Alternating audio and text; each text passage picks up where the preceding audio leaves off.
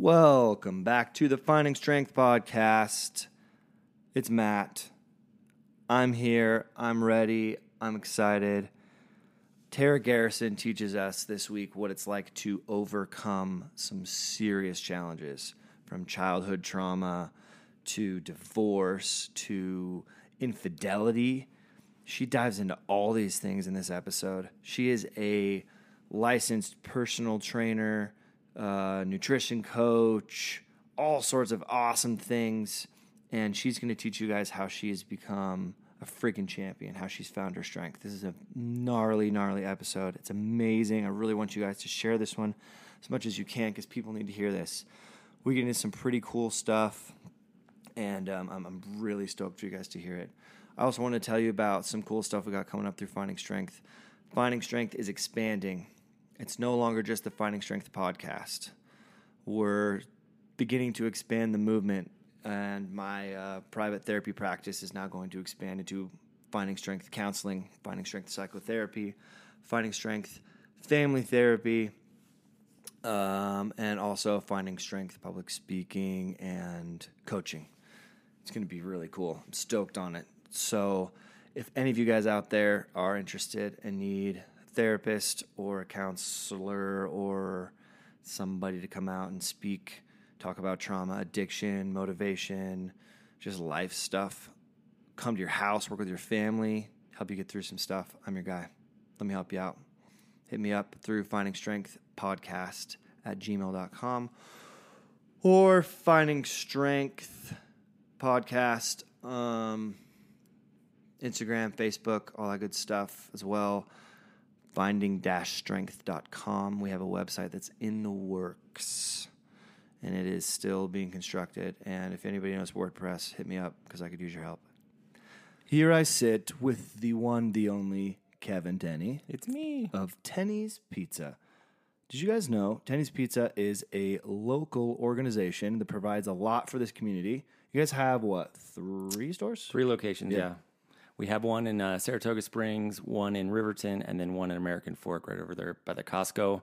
Um, we're hoping you guys support us because honestly, it's we're just locally owned and operated. So me and Bethany, the the person you listen to each and every week that laughs a lot, um, we co-own all three locations, and we have owners that have families with us in all these locations. So um, when you guys support Tenney's Pizza, you guys support a locally owned and operated company that appreciates you. I mean, if you come in on a Friday night, you will see me and Levi in Saratoga. You'll see Alex up in Riverton, and you'll see BJ over there in American Fork. So, uh, want to say thank you for supporting us through all these years since 2011, since Tenney's has been around, and we hope to be here a lot longer. So, thank you very much for your all, all your guys' business. Stay local and support Tenney's Pizza. Thanks.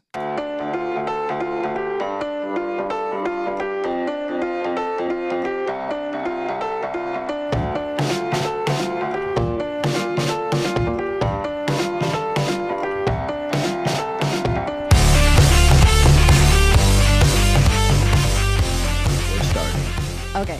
Hello. This is Bethany. I'm pretty sure everyone knows that by now. Oh my gosh, we're off to a ripping roaring start. This is why I never start. I love when I love making you start. I wish you guys could see her right now. She's so giggly and is so nervous, and it's awesome. I don't know why I don't like it. It's like You're like the most natural at this whole thing. I get weird. Anyways, welcome back. Finding Strength Podcast. Here we are, Bethany Jenny Macwagabush episode. Who gives a shit? We have so many. I don't remember. I never remember. I can't even remember like like everybody kind of goes together, so I don't remember like who was last, who was two times. ago. I don't. I just remember everybody. It like Well, flows all together. Well, we don't. Rec- we used to record every week. We're here with our friend Tara Garrison. What's up, guys? You guys didn't know. um, you'll get to know Tara real well today. We're excited about it. Um, but last episode was, was Misha. Misha, and we recorded like a month ago. I know. See, that's why I was like, I had to think about it before I got here. I was like, who, Yeah. who was last? Yeah, the every other week thing makes it so we don't do this as often. But it, I think it's easier for us, and we've got good feedback. So we get I know. And summer's been hard, guests. so we're trying to figure out our schedules. It's a little chaotic. yeah, it's crazy.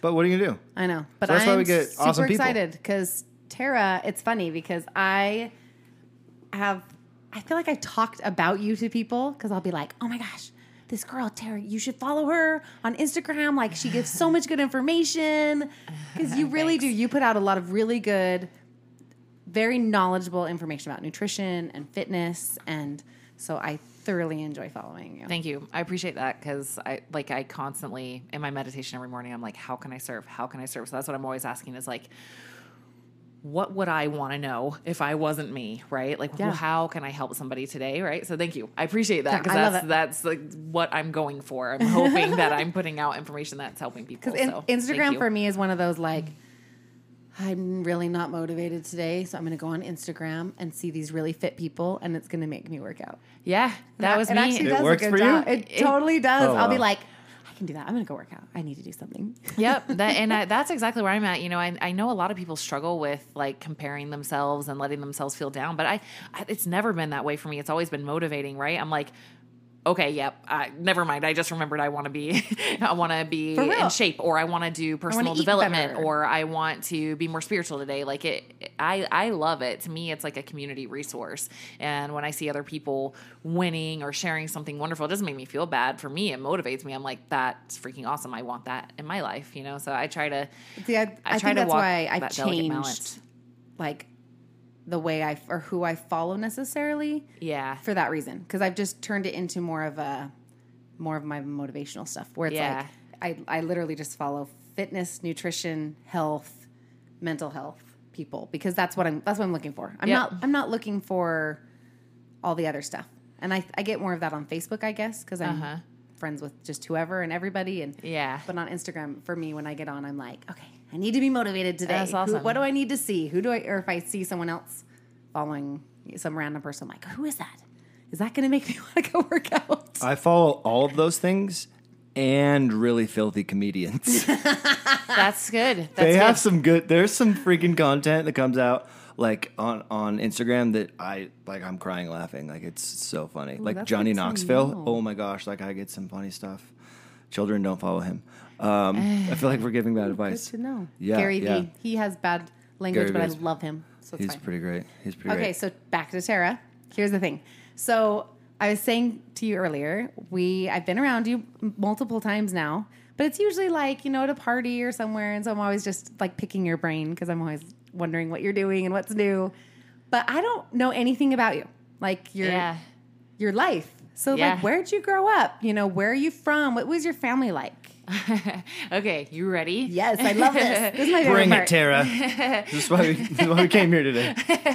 All right. Um, I've yeah, I, I love sh- sharing my story because like I think so many of us have similar stories, but we like to just like act like we all of our pain and all of the suffering that we've gone through was like unique to us. And then the more people open up and share about it, it's like, oh, you're not special in your you, in your pain. Eh, Not and I don't mean that in a bad way. I just mean it like that to me it's very healing when you hear other people talk about the crap that they've been through in their life. So that makes For me sure. want to be more open about mine. So um, I grew up in Virginia, in Richmond, Virginia, my whole life, right? Like birth to graduating high school.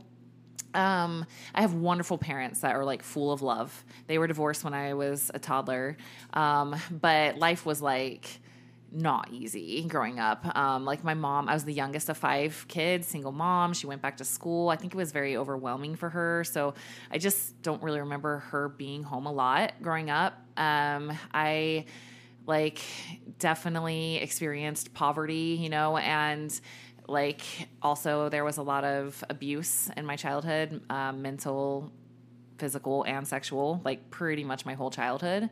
And like it's really interesting to see how that manifested in my life because like in school i think that i loved school so much because it provided like predictability and it was cl- like clean and organized and the teachers were so nice to me and everything felt so safe and predictable mm-hmm. there. And i and i think that because because it was that way it propelled me into like academics and achievement and all these things because i just loved being there right? And i and i also think that i had some like probably pleasing tendencies in my personality, you know, from from the rough stuff that was going on at home. So I just always wanted to please my teachers and do a good job. I'm definitely like a goody two shoes by nature. Like I wish I, you know, I think I've developed a more of a rebel uh, side of myself as an adult in the last few years. But like by nature, growing up is like goody two shoes. Like I would have been if I got in trouble by my teacher, I would have cried for sure, right? So that was me growing up. Um, I wish I was like that. and then um, yeah by the time i got to high school i i just like always wanted to be there. So i was like in everything you know? I was like the editor of the newspaper and staying way late editing the newspaper. And i was the honor society president and the spanish honor society president and the like president of this club and all this stuff, you know, and all, you know, I was very um, into academics, AP student, you know, straight A's, all that.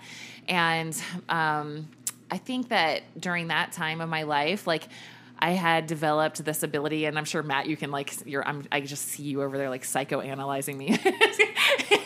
but what I do. You can you can fill me in later, but No, this is what I'm not not at all, Tara. In, fa- in fact, in fact, what I'm doing is I'm I'm realizing like why you are a freaking champion, like why you have the drive that you do because Why you're, she looks as hot as she does. yeah, damn, True right? story. Thank you. Well, we're gonna get into that a little bit later too. Well, and because for me, like But- trauma, trauma therapist, that's what we do. Uh-huh, Like we go back. Like if I were to do th- therapy with anybody, like this may turn people off from becoming my clients, but I want to talk about your childhood. I want to know what it was like for you growing up because that's when we begin to create all these belief systems that we have. Right. And so I hear your story and I think, oh, she's self-made. Like you, you had you and nobody.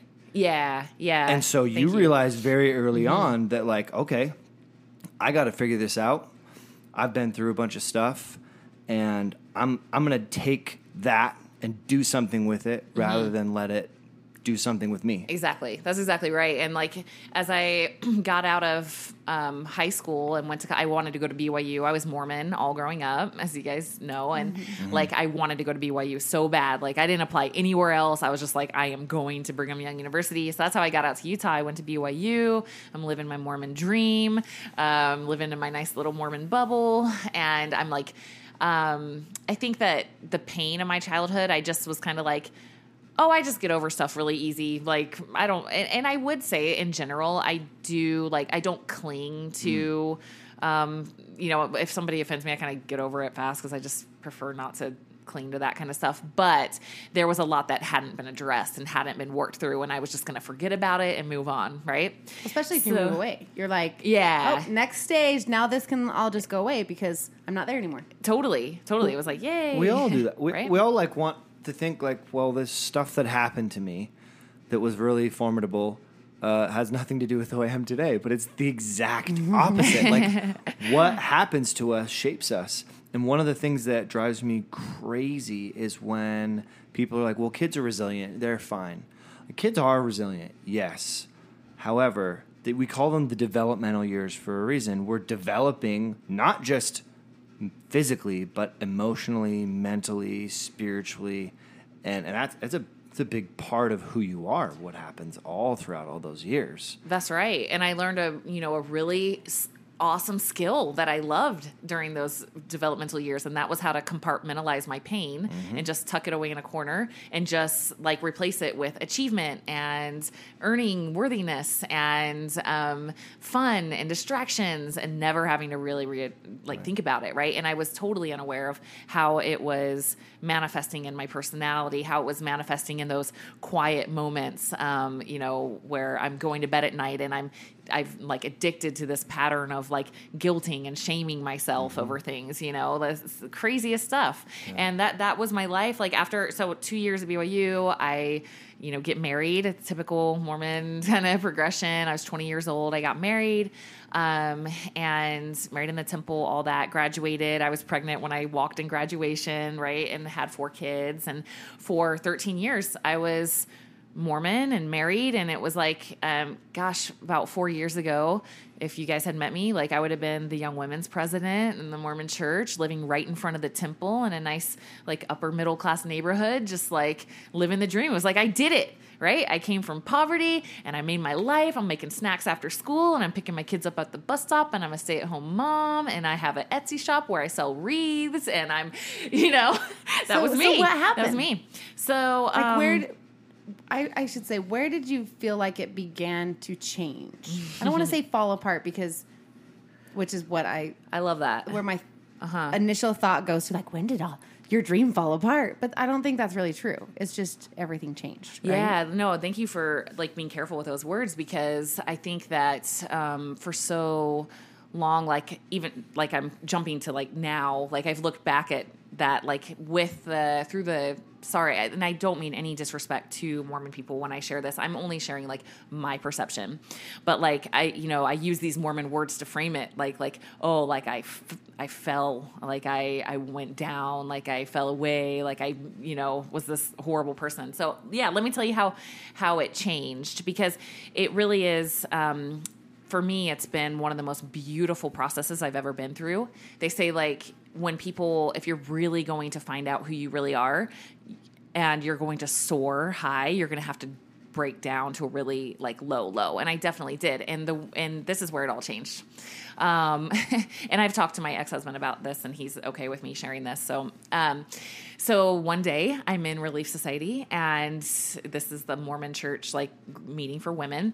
And i they have these this couple that comes in and they're the porn the porn it's basically aa for porn in the mormon church right it's Okay. porn addiction recovery right? And which is just so fascinating which we can uh, we can geek out on if you guys want because it's it's so fascinating to me now. I'm in a totally different mindset about it but when i was mormon you know when you're mormon like if your husband looks at porn that's super bad right? Like Oh, he's cheating on you. he, he's cheating on me. I wasn't enough. Um he, it's uh devastating. He's not worthy. He's he's not enough either now right? Yes, yes. um, and it's such a crazy thing that happens because it's this forbidden fruit thing syndrome that happens Yeah. where it's like they feel like they're addicted and something's wrong with them because they looked at porn like twice a month, you know. um, and, then all that does is create more, More- desire to want to look at it. It's the exactly. exact opposite approach that we should take with this thing. Yeah. Exactly. And then like you know, I'll be the first to admit like this, this Mormon sex life does not always is not always awesome either because you're grow you grow up with all these like shaming ideas around sex and like it's like, you know, if you're you have to be pure and chaste and it's just I don't Well, know. and it- everything's naughty. We've we've talked about this a little bit with Mike on here before. We Yeah. our friend, he's a sex therapist. oh, cool. And it's awesome because he, we've talked about that. How everything is naughty, everything is bad, everything is Right. dirty. And so then all of a sudden you're married. And even still, after I was married, I mean, for years and years and years, there were certain things that were still considered dirty. Right. Where it's like, this is my marriage. Why? Whatever we're cool with, and it should be innocence that's and that's it. exploration Like, it's none and of your business. It's none of this person's business. Yeah, Mike's Right. Mike's president likes to do is he says he says you're welcome to bring whoever you want to with you into the bedroom, right? Everybody's opinions are welcome, but they're right there with you. Their opinion, you bring it right in there with you, and they're right. Right. there next to you. Or you get to decide what's right for you. Yeah. and you, between you and your person. Right. Anyway, so Yeah, so that at that time though, so they're coming in and they're like get, basically giving us this spiel of, you know, hey, if you find out your husband's addicted to porn, it's not your fault, and you need to know that, and it's you know it's not personal, and I was just, and you need to ask your husband if he looks at porn, right? So here I come home from church, and you know there had been like a couple times we had talked about it. You know, I do my little faithful check. You don't look at porn, right? Okay, cool. Moving on. Yeah. Um, and so here we are. We're like chopping vegetables. I've got my dad and my sister's family coming over in like 30 minutes for after church dinner. And I'm like, hey, we had these people come and they were like talking about porn. I was like, you don't look at porn, right? Doing my faithful check. And he just breaks down and starts bawling, bawling, right? And I was like, oh, this is serious. Like this, it, it was a deep, deep pain, you know, that I was seeing come through on him. And he basically told me right then and there that he had been looking at porn our entire marriage and it was like a secret that was going to die with him. And he finally wanted to like take care of it and he was going to start going to porn addiction recovery. And, um, my knee jerk reaction was, "Oh my gosh, it's okay. Like, don't worry about it. Um, like, we'll, love you. We'll figure it yeah, we'll figure this out." And like, and I know it's not personal. I know it's not about me. Like, and I'll and I'll help you. It's all good, you know. So, like, intellectually, I was there, right? Like, right where I was supposed to be because I was really, really good at supposed to be's, right?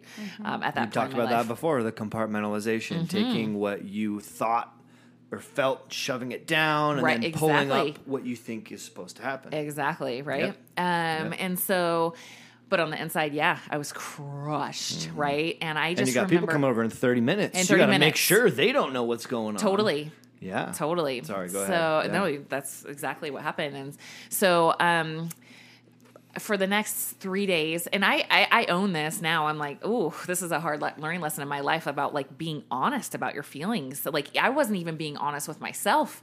I was like really trying to trick and convince myself that i was fine you know? I'm fine. And i think uh, especially women i think we, i mean guys too but i think women we do this like i'm fine. I'm good. I got it. I'm strong. I'm a badass. Like i'm totally fine fine fine fine. Oh all the time. I say fine so much, and anytime I say fine, Kevin's like, "Oh shit!"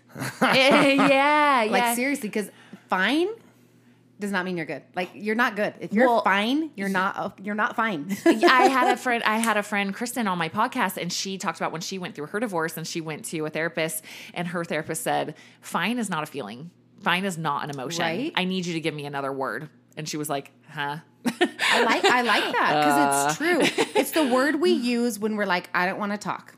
Right. So I'm going to tell you I'm fine. So you'll shut up and leave me alone, and I can go wallow in my misery by myself. Yeah, exactly. It's similar to another F word if you think about it. It's really I like just the other one so much better. Well, you're just like kind of like F off. You really are like, oh, fine. Like, just leave me alone. It is. no, you're. That's true. I've never thought of that, but that's true. That's what you're doing. yeah, it's, It's, like I don't want to talk to you. So Yeah, in marriage therapy, we call it turning away. Yeah, and, don't and, and it's and you can tell yourself you're fine. Totally. and it's turning away from yourself. Yeah, right. exactly, So you don't even give your space yourself the Mm-hmm. space to process what you're going through. You're just like, let me shove it down. It's like f you feelings. Yep. Mm-hmm. Like go away. I don't want to feel you because it hurts, and I'm not willing to deal with that, and I'm not willing to feel that. And um, so I walked around in a daze for like three days. I remember. I mean, I was just a zombie.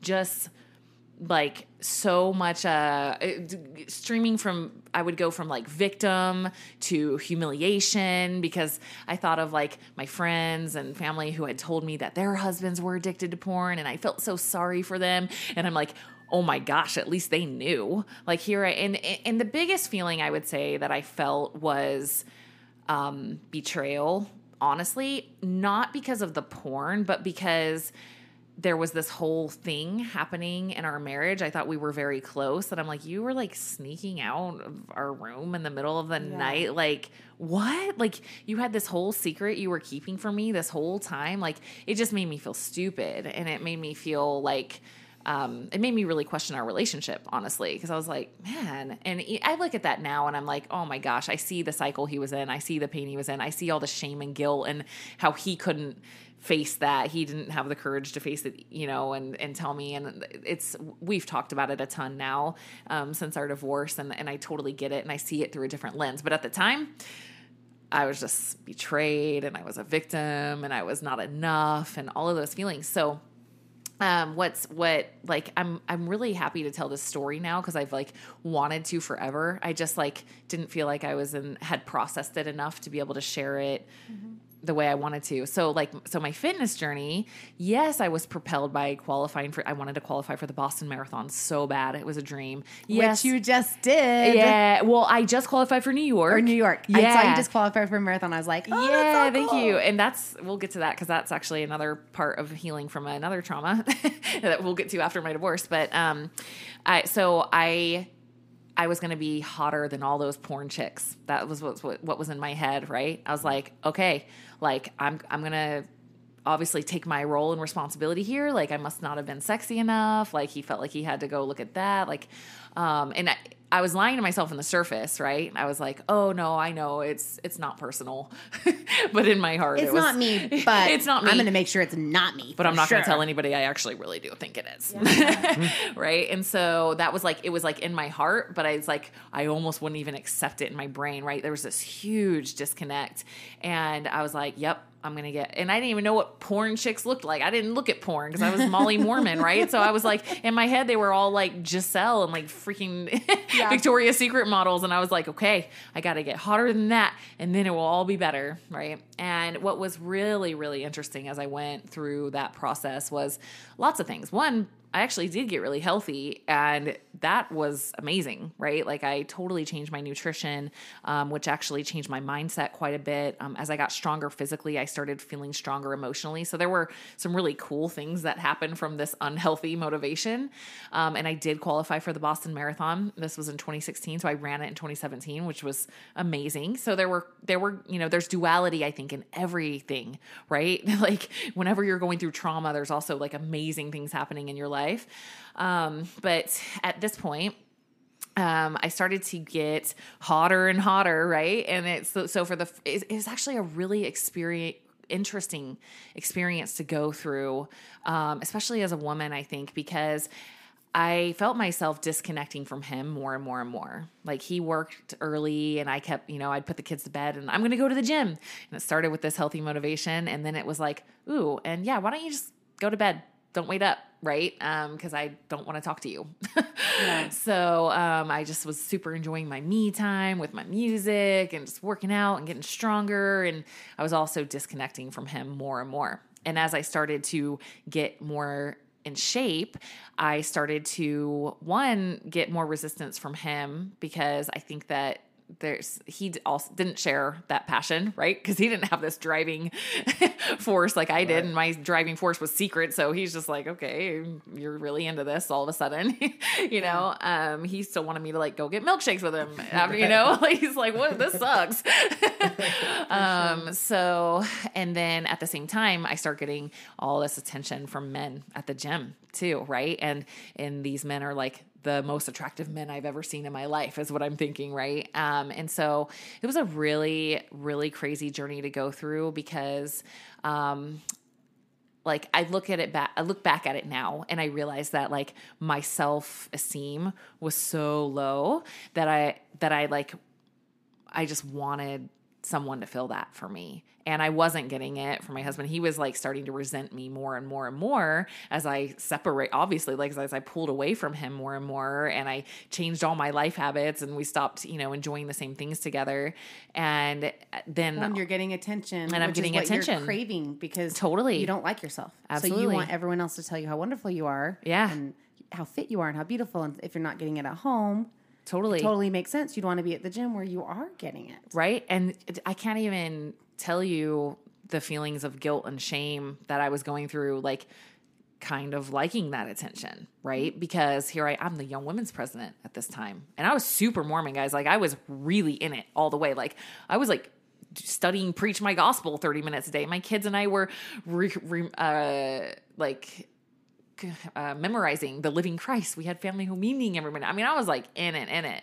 So to be going through all these like emotions, I was just like, I'm a horrible person. Like, right. oh my gosh, like what is wrong with me? Like my thoughts are betraying me. Mm-hmm. Like, man, I am possessed or something. Yeah, I'm me? crazy. Like mm-hmm. I'm, I'm losing it. Like I'm going off the deep end. I'm, I'm bad. I'm, I'm turning bad. bad person, right? Yeah. And and I was stuck in it because I was addicted to the. I was starting to like the attention, right? And then not only am I getting it from guys at the gym, but I'm getting it from everyone, and that's a crazy experience to go through. Actually, um, I learned a lot because um, we're very we get very rewarded for our physicality and our culture. So it was like literally all of a sudden like people are stopping me in the grocery store and like all over the place women and men they're like you look amazing. You look amazing. So here you've got this little crushed ego you know you've got this little like destroyed self-esteem and you're just getting love. So it just fuels this fire. You're like i need more. I need more. I gotta look better and better because i'm gonna get so much love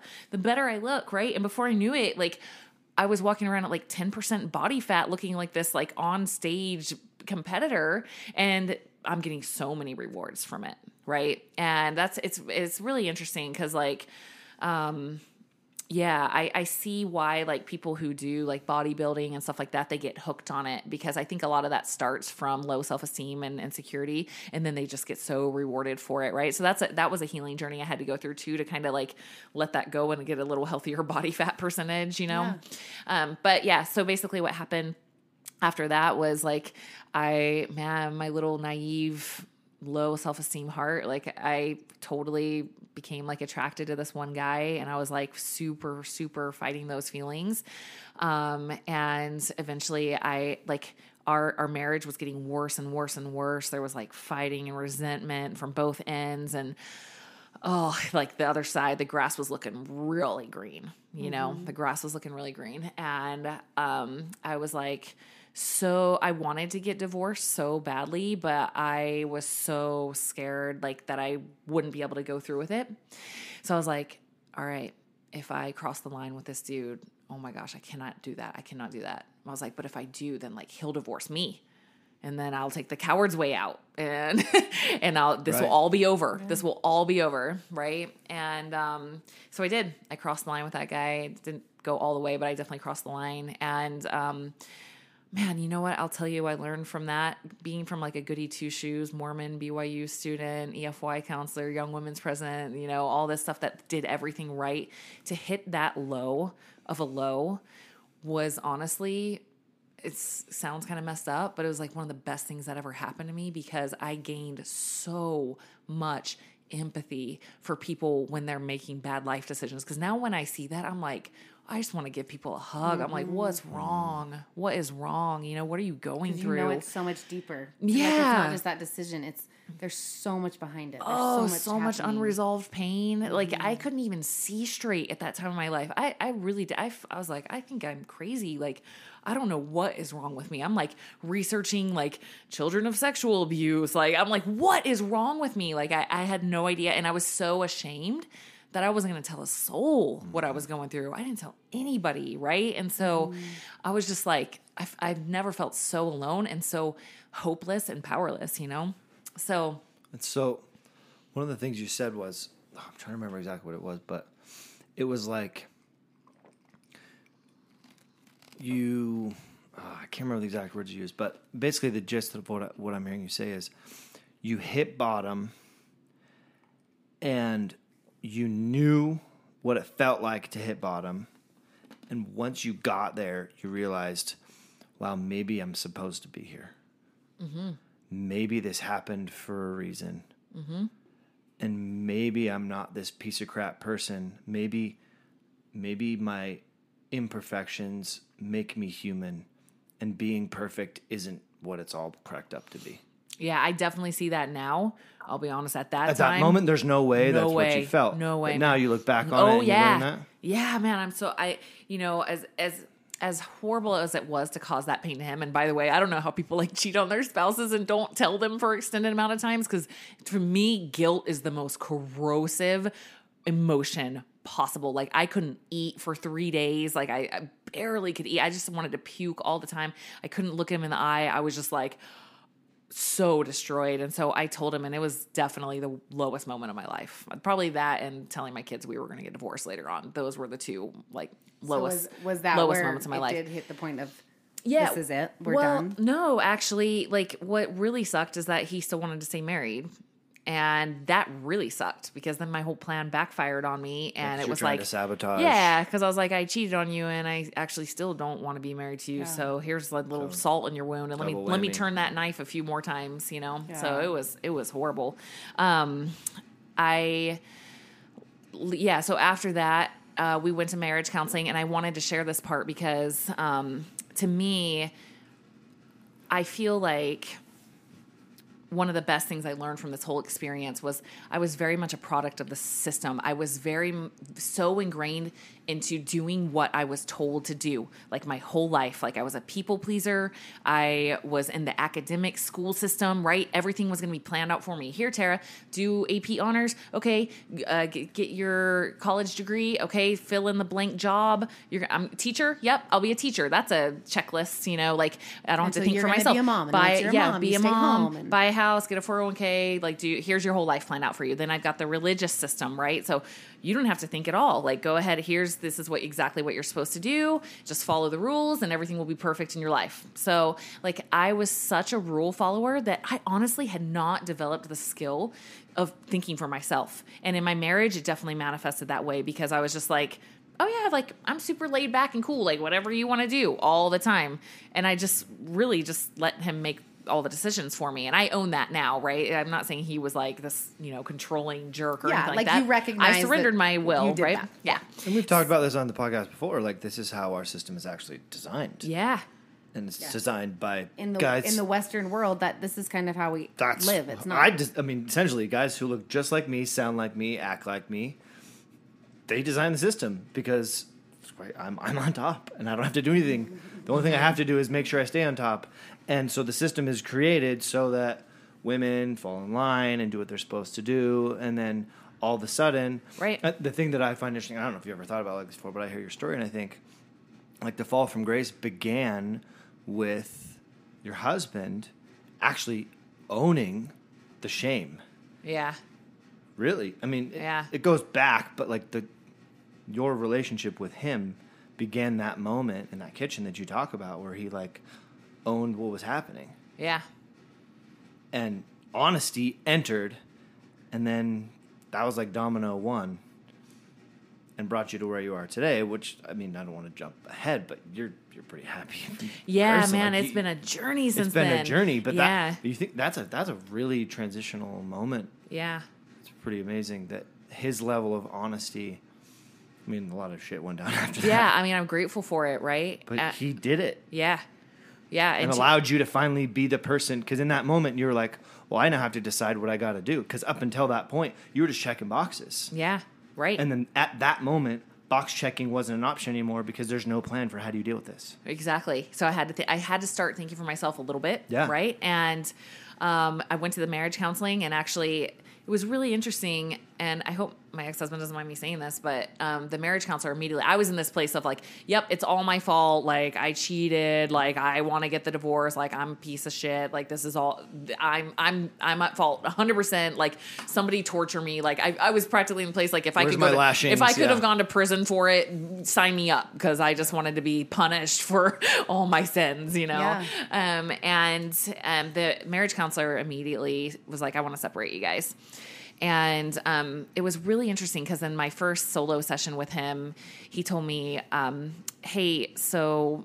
I'm as pro marriage as it gets. That's what I do. And your marriage can be saved. He's like, but you need to know that you're in an abusive relationship. And that like floored me. I was like, really okay um and you know i don't mean to badmouth my ex-husband at all but the the nature of the relationship was somewhat that way right um and and it was i was catering to that as well right Well, it's what Um, you knew. yeah it was what i knew exactly That's how the system is set up. Like we were just right. talking about. Yeah. It's like I will just do whatever you say. Um, and then he um, he said, Tara, I want you to come back. I just want you to answer one question for me next week. What do you want? And that was like one of the most pivotal questions of my life because the best way I know how to explain it was just a complete and total block. I had no capacity. I was like, I- have no idea. Like I wanted somebody to tell me what I wanted. Wait, this is on so me to decide bad. what I get to do. Yeah, Hold on, that's not how I was this like, works. somebody tell me, somebody tell me. And at this point, actually, I had already left the church about like three months before that, right? So I had lost like my entire framework that Mm. I the the whole like um, support system, the whole lens, the Yeah. everything. Yeah. it had just completely crumbled. So I was like, I don't even know anything anymore. Like i don't know and i just want somebody to tell me. I just want i just want answers. I don't know how to decide what i want. And so it was man it was a crazy time.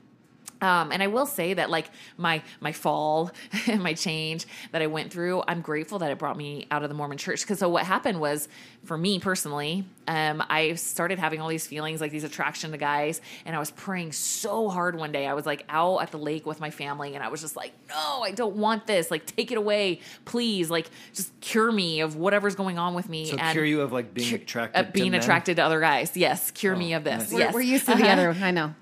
Usually, people we talk to. Oh no, it's cure me of being attracted to men, but it's a man. Never met. Well, the thing is, is I mean, this is this is kind of a cultural thing. Like, my attraction to other people is bad, and I need that to go away. Right. God, take it away, and then I'll be okay. Right.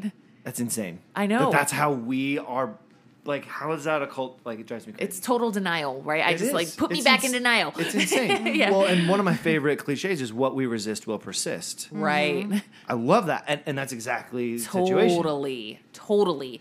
So I'm having this prayer, and I kid you not, guys. The thought that came to my mind was, "What would Joseph Smith do?"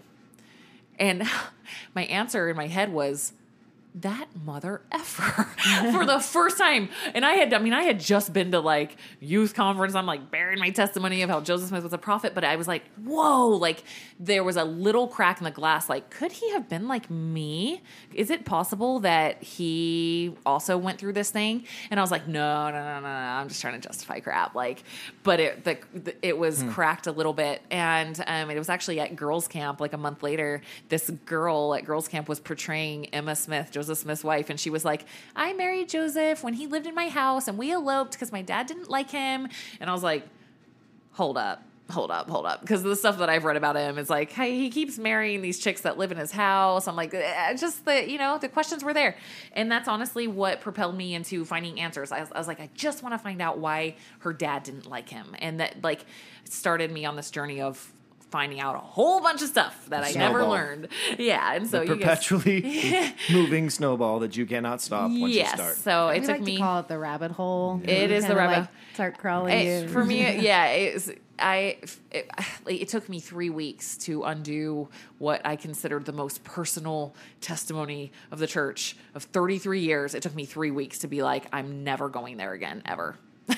so How did your husband deal with that? yeah, so I told him and I was super scared to tell him and he was actually really cool about it. He was like, "Okay, I'll look into it." Um and yeah, so real quick like I'll I'll wrap this up into a nutshell, but like leaving the church. Wow. So I, that was right before the divorce. So here I am. I'm this horrible person facing all these temptations. I'm now I'm going to leave the church. Um, I'm just coming out of being the young women's president. I'm like wrapping it up. I haven't even quite been released yet, right?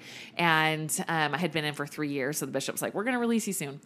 Um, so I'm finding this out, and I'm like trying to go to my freaking presidency meetings, and I'm like, "This is all bullshit!" Like it's just falling apart. Ah, Yeah, and so it was so stressful. I'm having all these anxiety attacks. I never, I don't, I don't, I've never dealt with anything like that before. But I'm like driving through my neighborhood. There wasn't a single person I didn't know who wasn't Mormon. Everyone, I had like just put myself in the bubble. I had no, no friends or family that weren't Mormon, right? So I was like, okay, like I am about to lose my entire freaking life as I know it, and it was the scariest, lowest feeling ever. Like I'm like, what is Sister Peterson gonna think? What is Sister So and So gonna think? Oh my gosh, like I'm never gonna see them again. Like just so distraught. And I was like, had a really tight knit girls group, and we were always going on trips and girls' nights. I'm like, I'm gonna lose my whole life. Um, and The moment's hard. yeah, The man, moment's freaking hard. freaking hard. And and like, and I hear you tell this, and like, I, I think one of the places I'm at right now is like the whole like moving away from any faith, whether it's Mormon or leaving something that you knew to be true at one point or you believe to be true. Yeah, It's like this sadness, like this grief thing, so deep. where you just like kind of mourn for something. Like there's like, wow, like what if? Oh, what if yeah. I didn't have to mourn this way? Like I've lost something. Oh, for sure. And that's like- that's you're losing your childhood belief system. Yeah. You're losing your partner. Wow, Totally. What a brutal Uh, moment. It's like it was like dying, yeah. Yeah. right? It was. Wow. It and felt. it is because Wow. you're literally starting over. Yeah. Yeah. It was like but you don't get to start over with as a child where you're learning and stuff. You know so much. you get to you're just start out like, with judgment and "Ah." shame. Yes. so Well, people get- a little bit. People don't. It's a hard. I don't know. Maybe that's just me, but people have a hard time understanding that how difficult that grief is for people, and then Right. grief is this massive emotion that we all experience. You like ubiquitously amongst all of us, Right. At varying levels, whether it's losing a loved one or losing a belief system or grieving the loss of a, of a spouse, right? Like it's all the same. We grieve we grieve equally. Yeah, right, exactly. And you know, the hardest thing about like going through that process was that my bishop kept trying to call me in for a new calling and I'm like, I don't want to talk to you. I don't want to talk to anybody yet. Like I haven't even told my kids, I haven't told my friends, I haven't told my parents. Um, my ex-husband was still trying to decide where he was at with things. He hadn't really made a decision yet. And so I'm getting these texts like, "Hey, what's going on? Like how come you haven't come in? We want to have a new calling for you." And I was avoiding, avoiding, avoiding. I'm trying to buy time. And finally, he was like, "Hey, man, something, you know, something's up. Like, what's going on? It's really weird. Like, you're avoiding me and you haven't come in." And I was like, "Crap, am I really gonna tell him this in a text?" But I was like, "Okay, I'm gonna, I'm gonna do it." So I type up this text and I basically say, listen, I'm leaving the church. I know that's going to come as a huge shock since we were just at like youth conference a couple months together to go, go together and I was super in. Um, um, but I was like, this is really, really hard for me right now. And Justin doesn't know where he's at. I told him I haven't told anybody yet. Please, please give me some privacy right now. Please do not tell the ward council, which I was in. You know, please do not send the ward mission president to my door. Please just don't tell anybody this. I'm just telling you out of respect. So so I'm not just avoiding you, you know? Man, the anxiety before I pushed send on that text. Oh. I was like pacing because I was like, as soon as I send this, like it's out of my control, right? Yeah. like I don't know what can happen after this. hoping. Oh, said. Yeah. So I like, I'm walking outside. I literally had to go run. Like my adrenaline was so high that I, I like, I pushed send and I just took off running. Like, and I was fast at that time, right? 'Cause I had just qualified for Boston. You're like, I was minute miles, let's go." yes, definitely. It was the fastest run of my life. And, um, you know what really sucked is that they didn't respect that privacy that I asked for, and they went around and they told that like I started getting texts within like two days from my young women's parents. Right, and we had a pretty big like thirty something girls, um, and not only did they go around and visit a lot of those girls and their parents, but they called the old ward that we had split off all the parents of all thirty or forty of their young women and said, "Hey, we just want to let you know Tara's leaving the church. You know, we're here for your daughter." So, Oh so do you know hell, what that Tara, just like I Yeah. seriously this is like almost triggering me. I'm like, oh no, oh no, Bethany, I can feel the heat. I'm just like this. This was heat. that was uh, that was us, and I just you know Yeah, people really need to understand like when you're going through something like that, you haven't processed it. Right. You're still dealing with it. So when you're betrayed by your family, your friends, Oh, your so ward upset. members, your neighbors. You feel so alone because you're like, Right. you don't give a shit about me. right. You want to talk about me. Totally. That's exactly what it and felt like. it's crushing. It was mm-hmm. so it was soul crushing for us. Like it seriously like we didn't talk to family, we didn't talk to mm. neighbor. We completely separated ourselves because we felt so betrayed. And so like hearing this is just and I've heard it from more people than just you. Oh, it's just yeah. like mm-hmm. people yeah, if I can create awareness right now, then that's that's wonderful. You know, it's Yes. like respect people's place that they're in and give them some privacy and room to process. You know what I mean? So Yeah. yeah. It, it um it spread so quickly. I had people you know showing up at my house. I'm getting Facebook messages. I'm getting texts. I'm getting like weird around the you know beat around the bush Facebook posts from all Mm. my friends about how the church is actually true and why people shouldn't leave the church and Well, you and know? meanwhile, aside from the whole church thing, your marriage is falling My apart. marriage- right. And no one knows, right? no one knows that part yet. So you're Yeah, like, exactly. So I can you I- lay off me here because I got this? I'm like, I'm a scumbag because I just did the worst thing I've ever done in my whole life. Um, I can't even see straight because I have no framework to see the world through anymore, and my marriage is falling apart. So, I mean, to say I was stressed would be like an understatement. Yeah. It was a lot to handle all at once, right? And then I've got to deal with like, oh my gosh, my kids, my poor kids. Like, we're, we just left the church, right? It's like, hey, psych, just kidding. all that stuff we've been telling you like your whole life, just kidding. We just found out none of that was true, Sorry, bro. right? So that's awesome to do with your kids. Um, and then three months later, actually, mom and dad are going to get divorced too. And that was the hardest part. I almost just stayed in the marriage because like, I can't, I can't do that to my kids. Like, I, that's way too much at once. But like, I had gotten to the point, honestly, where like if I, it was like every single day would have been like punishment and torture to myself to stay in a situation that I just knew that I needed to move on from, right? And I had to honor that. Um, I I actually started in those months to feel more closely um, connected spiritually than I ever had in my entire life, and I thought I was really close to God, and you know I prayed every day, and had, but it was different. Um, Can I ask you a tough question? yeah, Are you sure? yeah, Okay. I love tough questions. You- I'm just kidding. Um, what do you say to people? Because I, I, I've been asked. I've had people ask this question before, and I kind of don't know how to answer them sometimes. So maybe you have mm-hmm. some insight. What do you say to the people who say you should have stayed in your marriage for your kids? Like that's selfish, Yeah, I definitely did that to myself, right? Yeah. Like I'm like, So this, how do you how do you mm-hmm. how do you navigate that? Well, I'll- voice or those questions. Yeah, I'll tell you what I've learned since then. Yeah. Is that they now get to see a way happier version of their mom and dad. So I'll be I'm sorry, I'm going to swear, but I think that's bullshit.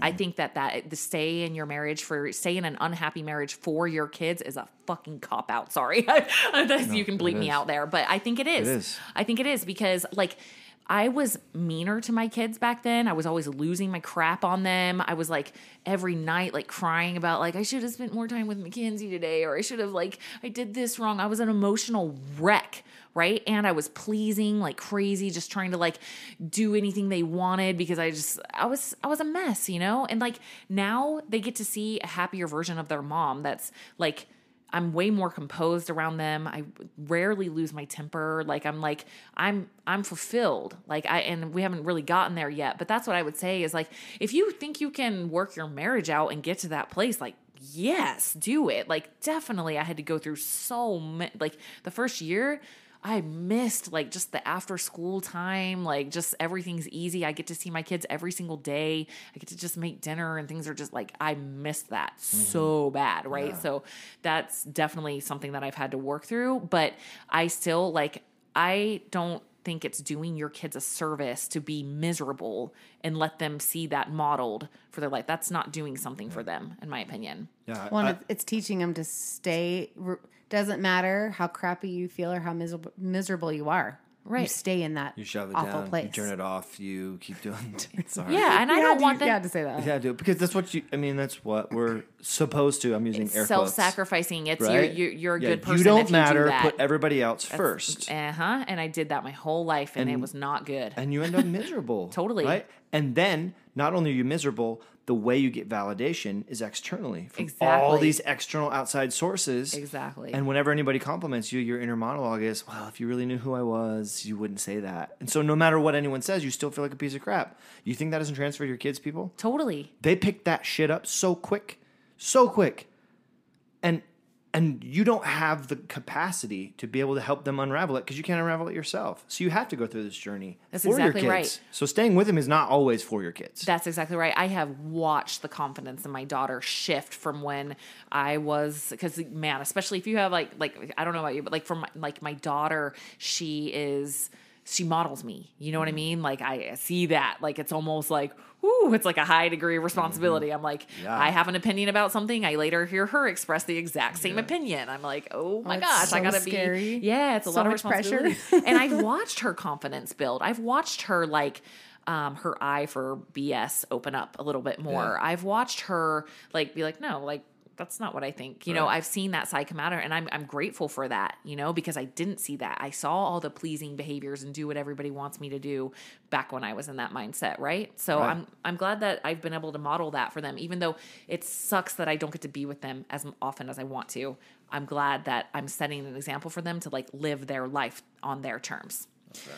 Um, to derail. That was really good, though. Thank you. Yeah, yeah, no. Back to um, the Tara story. Continue. Okay. All right. So guess what happened after I got on my nice unlimited path of I I did it. I left Mormonism and it was so hard, but I'm on my unlimited path and I got out of my marriage and that was so hard, but I'm like I'm doing this. I'm on my own and I'm to wind myself in a relationship with a sociopath oh. straight out of the oh, gate. cuz I'm going to get love bombed and I'm to have somebody tell me exactly what to do and I I don't even know which way to see straight anymore. So I've got this profound sense of mm, mm. YOLO and he's into all this crazy stuff. And so I'm like yeah this will be awesome. Because he'll tell me what to do.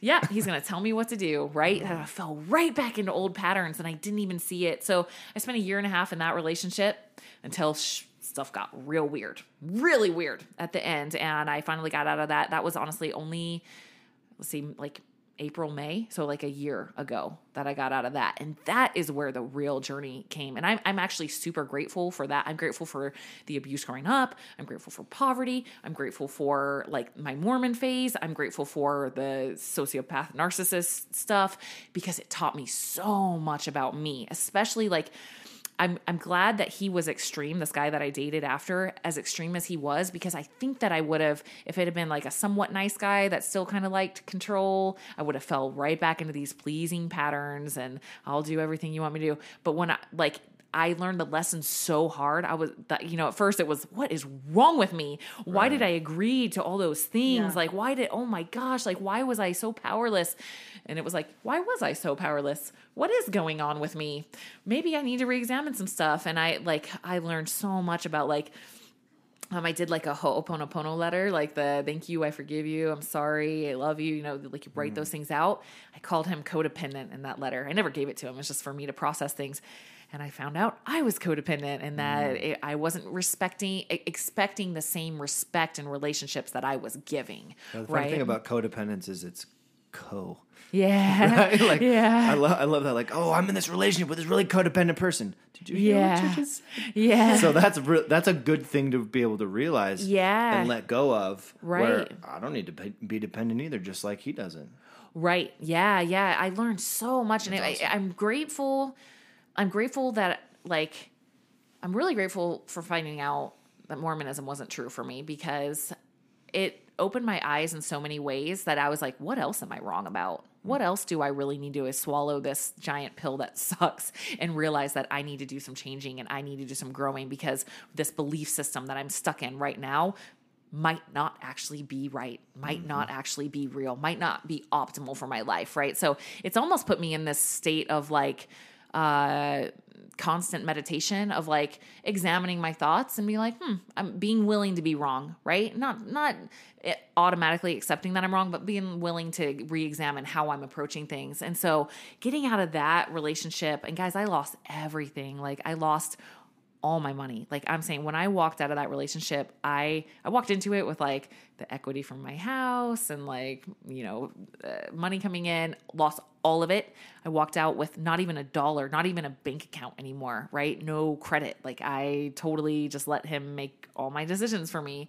And um, I had the stuff in my car, and one of my friends gave me 300 bucks, and I was couch surfing with people I didn't even know. This is a year ago uh, it was the lowest of lows. I'm like, I'm 30, what was I, uh, 35 years old, and this is what my life has come to, right? And um, the, I I know you guys through Drew Manning and Drew, man, I'm so grateful to Drew because Drew helped me so much in that time. He it was like, hey, come work for me, come work with me, and he he helped me out on so many levels, and I'll always be grateful to Drew for that. Um, but I, yeah, like I had so much to process and learn about myself.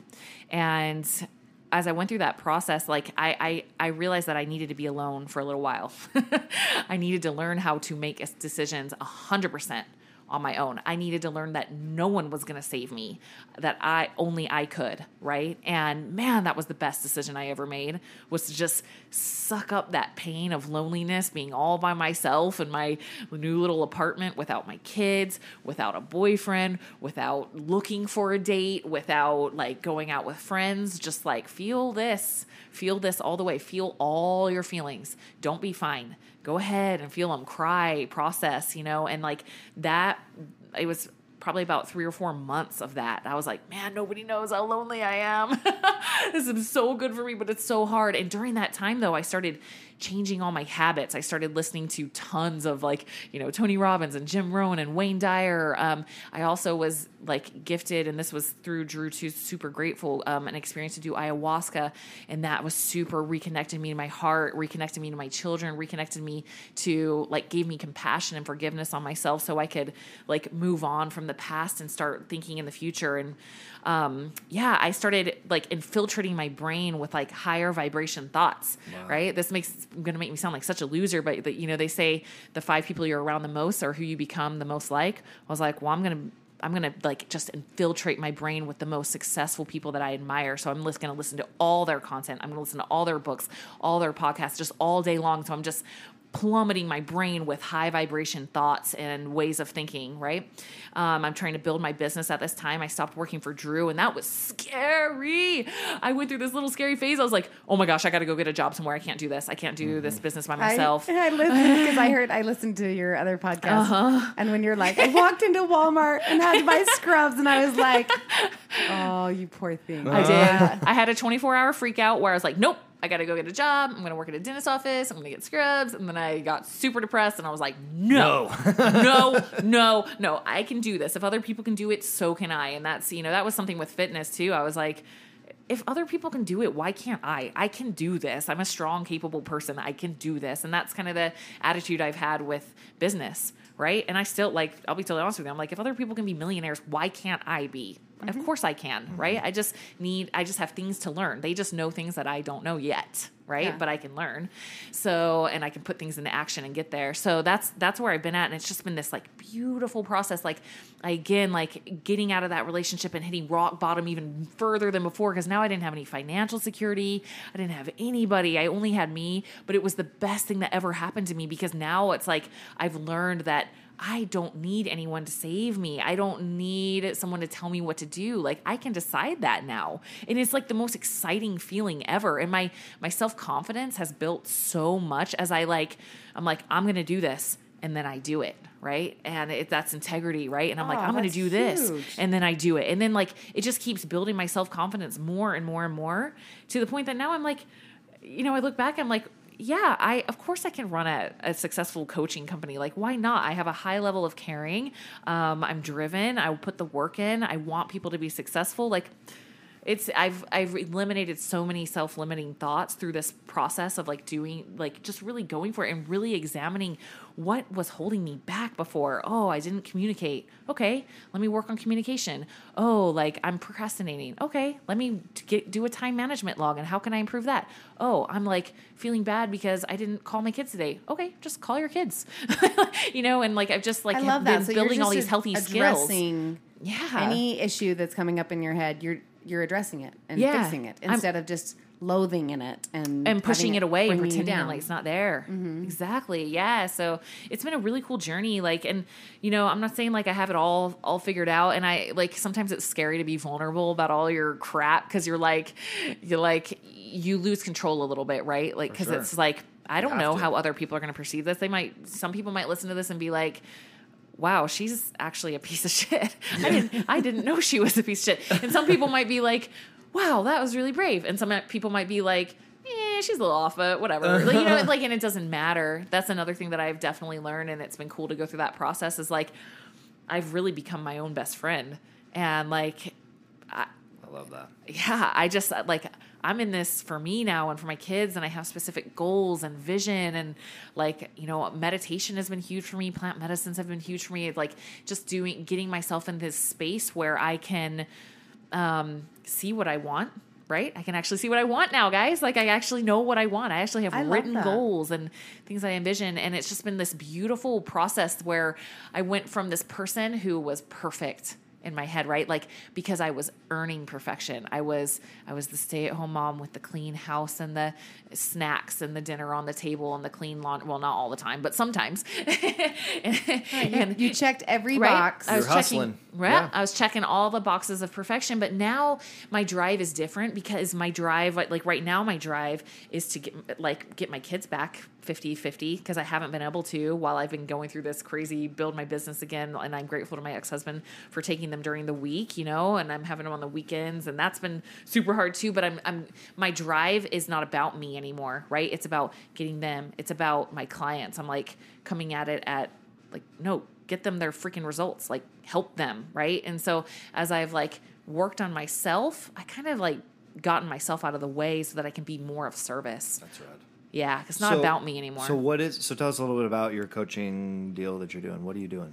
Yeah, so I like most of my clients are online. Uh-huh. So I coach people on the ketogenic diet and personal training, help them match that. And I've also built like a, a program teaching people to do that. So I have digital programs too. Um, and right now, honestly, I'm super excited. I'm going to my first mastermind retreat um, next week, and I want I want to do those. I want to provide space for people to be out in nature and to heal themselves. Like I've definitely learned that all my answers were inside of me, right? Like I was constantly looking for someone to show me the way, someone to give me approval, someone to give me validation, someone to give me love, and I could only get that from inside myself. I could only be fulfilled when I got all of it from inside myself. So I want to provide that space for people, and it's I'm telling you, it's out in nature. Like we are stuck in these little weird boxes, and we're so disconnected, and we're in our little rat race, and we're like we just don't have any space to breathe and to connect with source and our higher higher self. And when we get out in nature, I'm a huge fan of hiking That's awesome. and just getting perspective. So that's that's what I'm So working you're on doing now. so it's like a retreat thing that you're doing. Like, Uh, tell us a little I- bit about it. So, because there's probably people listening here who'd be interested. Yeah, so I'm like I'm just putting get together a team, and like one thing I've been really gifted with is like just knowing amazing people like you guys, Yeah, and many yeah. others, and so I'm putting together a team with we'll have like meditation and breath work and Very yoga cool. and keto because um, keto actually it's so cool that keto is like a fat loss diet because Right. it's actually it's like mimicked fasting right and hey even though i'm not mormon anymore i gotta give them credit like fasting, Fasting is thing, yeah. amazing for you amazing and it's it puts you in a very spiritual state right it unlocks something in your brain that that you just don't get otherwise. So like being able to incorporate um, the ketogenic diet and mimic that fasting while you're in this like deep pondering space doing breath work. Like if you're opposed to plant medicines like totally get it but like doing holotropic breath work can get you to the same place I actually processed so much, even more emotionally in my breath work when I did ayahuasca than I did actually in ayahuasca. Right. So I want to provide. Drew said the same thing. yeah. He he mentioned that. Mm-hmm. Yep. And Yeah, we I've were all bawling like too. babies. I don't crazy. like I don't like bawling crying in front of people, you know? And like and I don't think Drew does either. And I don't think a lot of the guys that were there like we were like bawling in this room like just processing so much stuff. It was so beautiful. So yeah, um I I don't have any definitive like information to give well, people yet, but do- it's in the works. So That's really cool. This is Yeah. I'm totally interested. good. Yeah, I've you always love it. when oh when you and Drew went to that ayahuasca thing, I'm like, Uh-huh. oh, I want this so bad, but I'm not in a place in my life that I can go do that yet. But I want something Yeah. similar. So if it's somewhere closer where I don't have to go to another country, exactly.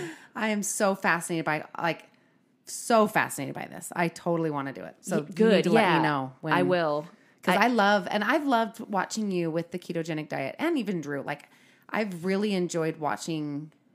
I love how you interpret it. I guess like you. I know you go into what's is it keto um, ketosis, Yeah. Uh-huh. but I also know that you have ways like you add carbs back in here and there, and you go kind of go back and forth with it. Absolutely. Yeah. So my, my program is called Keto In and Out Yeah. because I, I, I don't think that. that. we need to be in ketosis all the time unless you're using it therapeutically because it is really healing. Right. Like there's carbs growing all over the planet for a reason. And ideally, we should be able to even eat like a couple of apples, but because food naturally wouldn't be as abundant as it is for us right now, we would run out of that and we'd be like, oh, I'll just use these fat stores that I have stored in me easily, right? But we don't because we have candy and Twinkies and bread and snacks and crackers and goldfish and Oreos. And so we've become dependent on that and we've lost that ability to just go in and out of ketosis. So that's what all I'm trying to do is restore people back to their natural metabolism where when you run out of food, you don't get hangry and shaky and like, oh my gosh, I need food now or I'm going to kill somebody. And you can just like use your body fat. That's, it's like, yay, I can actually use my body fat and it doesn't suck. Yeah. That's what keto does for people. But I still think that we should be able to have all the benefits of eating carbohydrates sometimes too. So If I- I people love that want- approach. Yeah, if people want to like have you as their coach Mm-hmm. or reach out to you and get their coaching done through you, how do they do that? So my website is coachtaragarrison.com. That's really easy. But like if you want to find me all the time really easily, I'm on I'm on the gram. I'm On on, the Insta. Instagram. That's my Yes. main platform. And, And I love it. You post Coach you, Tara I've- Garrison. yeah, Yeah, I've your learned a lot great. about Thanks. your business and your coaching and I, it's funny because I follow some of the people you coach, and so I love they'll post about Oh, you, and I'm like, oh, this is so awesome. Oh So, yeah, anyways. it's so fun. It's so fulfilling, and I'll tell you, like, um, it's not easy being an entrepreneur on any level or a business owner. You know that. Um, but like being a health entrepreneur, like scared the crap out of me for a while, and it didn't provide any security. And I was like, I have like part of me was like, I have to do this to show that you, if you have these intentions of wanting to help people for for a living, that you don't have to be broke, lit, working at 4 a.m. at Vasa for Right. change. Like you can actually make a profitable living. So like part of my, what I'm doing is like I'm like okay, like I want to show people that you can do this, you know. And it's not easy. I think people think, oh, I'll be an online coach, and that will be then I won't have to work. I can stay home. Ha ha ha! yeah, true, right. right. I saw somebody said once, um, you know that phrase, "Do what you love, and you'll never work a day in your Yeah. life." Somebody crossed out, "and you'll never work a day in your life," and wrote, "and you'll work all the freaking time." all day, every day. right? So Don't I know it? yes, Shit.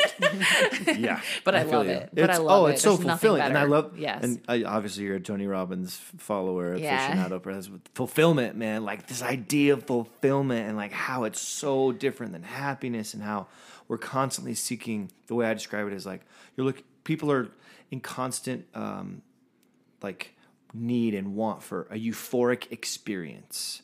I want to feel euphoria. I want to feel elated. I Yeah. want this really happy, joyful moment. And that's what I seek. And I'm not okay unless I'm there.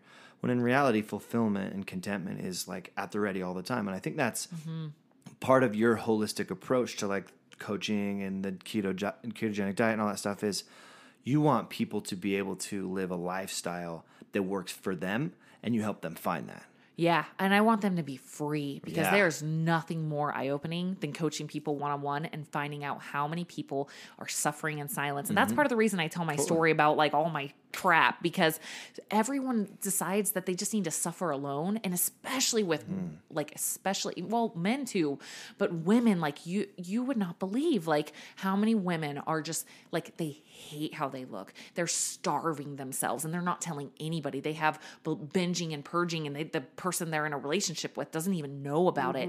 And they're just stuck in these shame cycles. And I honestly believe that the ketogenic diet is such a useful tool for that. Because so my approach is like, yes, we have to do some spiritual works, right? Like there's oh, pain sure. you're not feeling and all that, right?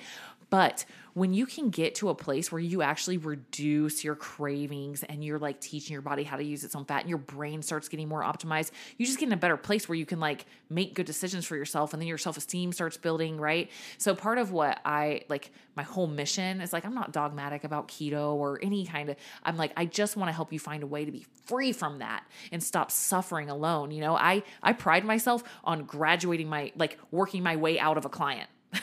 when they like, you know, I just had a client that she's like, I am in such a good place. I don't ever want to weigh myself. I don't ever want to count another calorie or a macro. Um, like I like I feel good. I just bought a sexy new little cutoff sweatshirt, and I'm just like, I like chills up and down. I'm like, this is Oh, all I. She's like, my husband is so happy. Like I that is everything to me. That's, all I want is for people to just be free. So you heard it here. If you want to stop weighing yourself And counting macros. and counting again. macros and all that stuff, hit up Tara. Okay, I'm not lying. You're gonna have to count them a little bit I'm just kidding. first, but I'll I'm get you there. kidding. Yes, yeah. no, I- but I- you you create something for people that they want, and you have a successful process. That's freaking Yeah. awesome. That's not something and everybody can say, and Yeah. you help people. And I know from my own experience and Bethany as well. Like we're healers. That's what we want to do. We want to help heal, and you get that. That's right. You get like what it's like to watch someone heal and realize they're their own answer. And, and that's, That's right. that's a beautiful, beautiful thing. So, Yep. Instagram, Tara, at Tara uh, Coach Tara Garrison. It's T A R A. Got yep. it. Yep. Awesome, Beautiful. Tara. Thank you, thank you, thank you. I Yeah. loved, I loved Thanks, every second guys, of for that. having me.